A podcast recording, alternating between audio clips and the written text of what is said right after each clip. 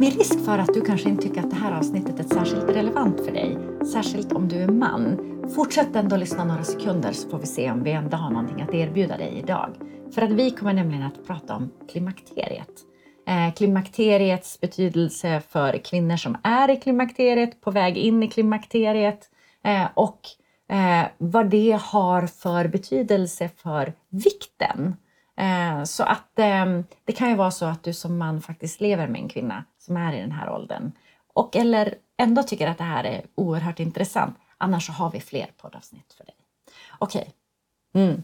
Hej, det är jag som är Camilla och jag sitter med eh, Rebecka, vår psykolog, kostvetare och eh, crossfit-instruktör. Så att eh, det här eh, helhetsperspektivet på hälsa det tycker jag att du nästan förkroppsligar. Jag tycker att det är jätteroligt att sitta och prata med dig om de här sakerna. Eh, idag så eh, tänkte jag att vi skulle börja med faktiskt att utgå ifrån eh, vad är klimakteriet och så vidare. Mm. För jag sprang nämligen på i min fackförbundstidning en artikel om just klimakteriet. Nu fokuserar de på kvinnors karriärer, eh, vilket inte är fördelaktigt under klimakteriet. Eh, så ni kan läsa Akavias januariupplaga eh, av fackförbundstidningen om ni blir intresserade. Men det jag tänkte vi skulle ta upp det är dels hur definierar Socialstyrelsen klimakteriet så att vi pratar utifrån samma eh, grunder. Mm. Och, så jag läser till här. Klimakteriets tre faser.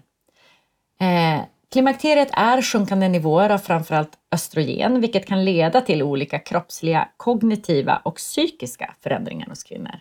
Och jag måste säga att de här fysiska förändringarna, de eh, visste jag om. De var jag förberedd på. De pratade vi om, jag och mina tjejkompisar. Men de här psykiska förändringarna, de hade mm. jag faktiskt ingen aning om. Vi kommer lite tillbaka till det.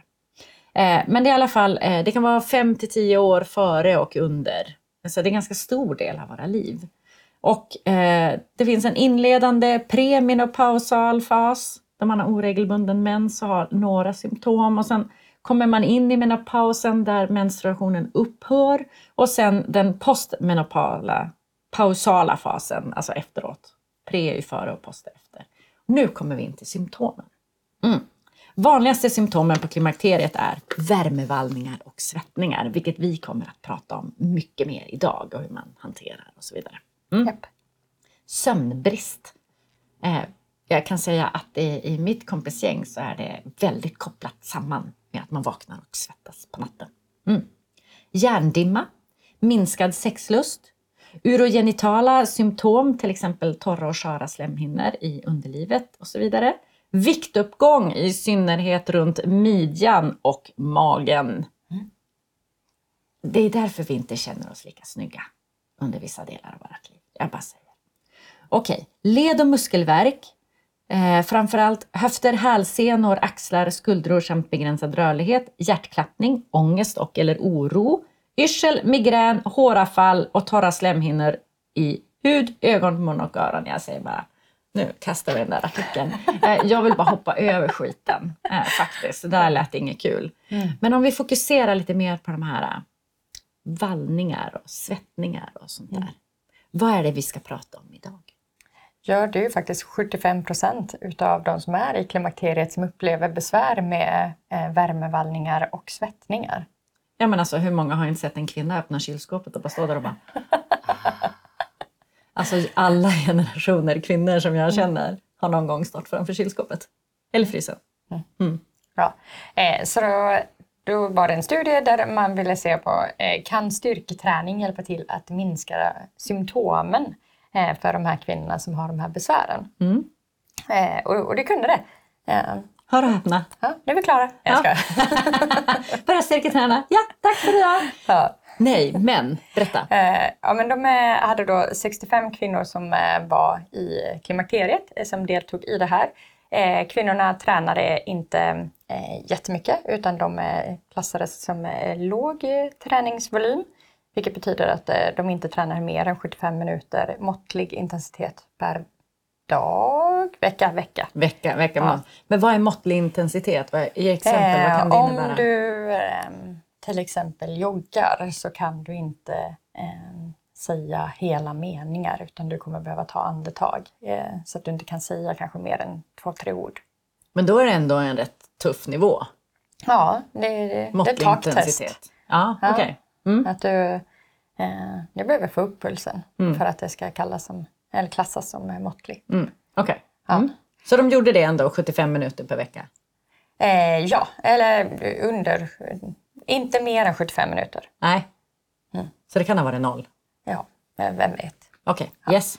Eh, det de också eh, hade som eh, grund till eh, vilken typ av del av befolkningen de undersökte var att men hur mycket de besvärades av sina värmevallningar och svettningar. Och då använde de klassificeringen måttlig till svår.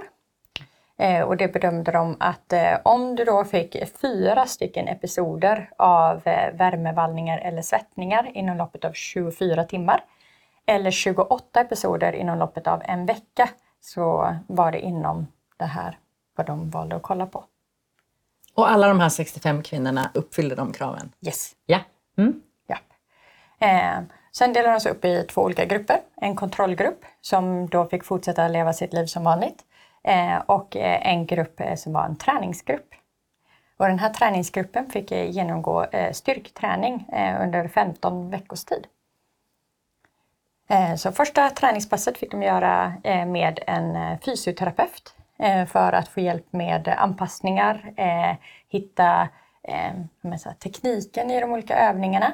Och sen uppmanades de att göra två pass där hemma varje vecka. Folk gjorde en till två, Mm. eh, men det hade fortfarande effekt. Kom ihåg det. det funkade ju. Ja. Ja. Eh, och då gjorde de sex olika övningar på maskiner. De gick igenom de mesta utav eh, muskelgrupperna i kroppen. Där de gjorde olika saker för ben, framsida lår, baksida, rygg, mage, armar. Och det man kan ta med sig också var att de gjorde när de utövade de här övningarna så gjorde de det till en eh, grad där de inte kunde göra fler repetitioner. Så de gjorde två set, men nästan till failure. Alltså att nästan tills dess att de sa, nu klarar jag inte en till repetition. Nej, alltså typ om man ska göra mer så här... um, Ja. ja, men om du hänger med armarna i en stång. Mm. Det går inte att dra upp dig själv en gång till. Det är bara så här, nej.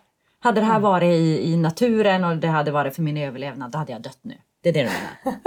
Jag tycker också att det är gulligt att du väljer arm eller pull-up som ett alternativ med tanke på att det är väldigt många som inte kan det nu. Eh, Jag kan inte göra det. Nej. Nej. Eh, men ja, precis. Eller så här, nu ska jag gå upp för trappan och jag klarar bara av tre te- eh, till steg och sen är jag kaputt.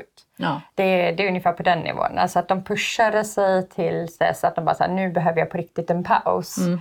Eh, så att det inte var så att de liksom, jag gick till gymmet, gjorde mina övningar och sen gick jag hem. Och ehm, inte, Nej, utan de körde tills musklerna skakade och, och inte ville lyda längre. ja ungefär. Ja. Ja. men de eh, körde måttligt till hög intensitet i sin, eh, eh, si- sitt utövande. Mm. Ehm, och det var ju med fysioterapeuten. Eh, och sen anpassade de vikterna då efter vad personerna klarar av. Ehm, så att det blev ett väldigt individanpassat träningsprogram. Ehm, och de gjorde det då 15 veckor, någonstans mellan två till tre pass per vecka eftersom de hade ett med fysioterapeuten och sen en till två där hemma. Och vad ser man? Eh, att de som var i träningsgruppen såg en eh, symptomreduktion, alltså deras symptom med värme, vallningar och svettningar minskade med 44 procent. Det är ju hur mycket som helst. Mm. Det är typ nästan hälften borta. Ja. Eller så kan man tänka hälften intensitet. ja. Ja, det är helt fantastiskt. Eh, Vi måste alla ut och träna jättemycket nu eh, för att slippa den här. Ja, Ja, det som var också lite coolt var att eh, sen stannade de upp och bara så här, okej men vad var det som... Eh, ehm, vad är det som händer? ja, eller så här, hur upplever de som gjorde det här det? För man kan ju sitta här på, eh, med sin forskarhatt på och bara så här, nu gör du det här, det här är bra för dig.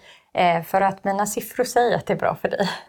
men det betyder ju inte att det eh, landar hos individen. Nej. Eh, Så det de gjorde då var att de gjorde en kvalitativ studie efter eh, den här träningsstudien där de intervjuade 15 personer, 15 deltagare eh, och frågade lite om deras upplevelse. Eh, och de teman då som hoppar ut, alltså det som personerna sa som var gemensamt eh, för de 15 individerna, det var att eh, de flesta blev motiverade att gå och träna för att de svettades. Så de bara, så här, nu har jag ändå det här svettningssymptomet, då kan jag lika väl gå och träna. Men det där är ju jättespännande. Mm. Därför att väldigt många av våra deltagare och medlemmar tycker ju inte om att träna just för att de svettas. Ja, men de svettas ju redan. Så det är sak samma. Ja, liksom. jag, jag känner mig redan äcklig, ja. då kan jag lika gärna dra nytta av det och ja. göra något bra. Ja. I like it. Ja. Mm. Eh, och sen andra motivationsfaktorn var att de såg, eh, de märkte ju av symptomreduktionen. De Ja. märkte ju av att det faktiskt hjälpte dem. Och då kände de att så här, det här är så värt det. Om det kan hjälpa mig att må bättre, då vill jag ge det här en helhjärtad chans. Och jag vill fortsätta göra det här. Mm. Så att hela den där långa listan som jag slängde iväg eh, på inte bara vallningar och svettningar utan det var ju också ehm, eh, ångest, oro, vikt särskilt runt buken, eh, ledvärk. En sak som många av mina polare börjar ha känningar av nu, och det säger ju vilken ålder jag är i, men det är att de får väldigt ont i hälsenan. Och då har jag fått lära mig, för en av ehm, eh, kvinnorna i mitt volleybolllag är läkare. Och hon säger så här, det är östrogenhalten, så har du ont i hälsenorna, eh, gå gärna till eh, gynekologen och börja prata med den personen om eh, hur ser det ut för mig klimakteriemässigt, bladi bladi bladi. Du kanske behöver eh, östrogen eh, för att eh, den här ledvärken du har är inte, eh, eller den är helt normal eh, om du hamnat i klimakteriet. Bara ett tips sådär. Mm. Ja. Eh, men så eh, de eh, följde också upp de här kvinnorna. Så ett år efter att de hade avslutat studien eh, så följde de upp och frågade kvinnorna, men hej, hur ser det ut för er idag? Eh, och eh, det visade sig att alla som var i träningsgruppen hade fortsatt träna. För de såg sådana symptomreduktioner. Ja, de fortsatte mådde med mycket det. bättre. Ja. Ja, det är Eh, ju jätteroligt. Ungefär hälften av dem fortsatte med gymträning eh, och ungefär hälften hade hittat någonting annat som de eh, valde att göra istället. Nu vet jag att eh, förmodligen så eh, finns det inte svar på följande fråga, men tittade man på någon annan aspekt? Fick man något annan respons eller delgav de det i rapporten? Om de här andra aspekterna kring klimakteriet som kanske inte skulle, typ bukfetma? Eh, De kollade faktiskt inte på eh, kroppskomposition eller psykisk hälsa. Eller de kollade ju på aspekter av psykisk hälsa som eh, motivation och eh, eh, generellt här, mående. Eh, men inte specifikt under eh, studien. Nej. Eh, Men eh, du har ju läst en massa andra forskningsrapporter och du har ju pluggat eh, de här ämnena väldigt intensivt. Eh, Just den här klimakteriekopplade bukfettman. Ser man någon skillnad någonstans när man gör styrketräning? Alltså styrketräning hjälper till att ändra kroppskompositionen så att eh, styrketräning kommer att hjälpa till att eh, bygga eller bibehålla muskelmassa och eh, våra muskler är skyddande gentemot eh, fettmassans eh, eh, inflammatoriska egenskaper. Eh, så styrketränar man regelbundet så kan man absolut eh, förbättra sin kroppskomposition om man råkar ut för de här eh, konsekvenserna som det där pappret du kastade iväg. eh, Ja, Socialstyrelsen. det, det är bara att googla. Liksom. Socialstyrelsen.se, Ja. gå in och kolla klimakteriet. Men, eh, för jag tänker så här.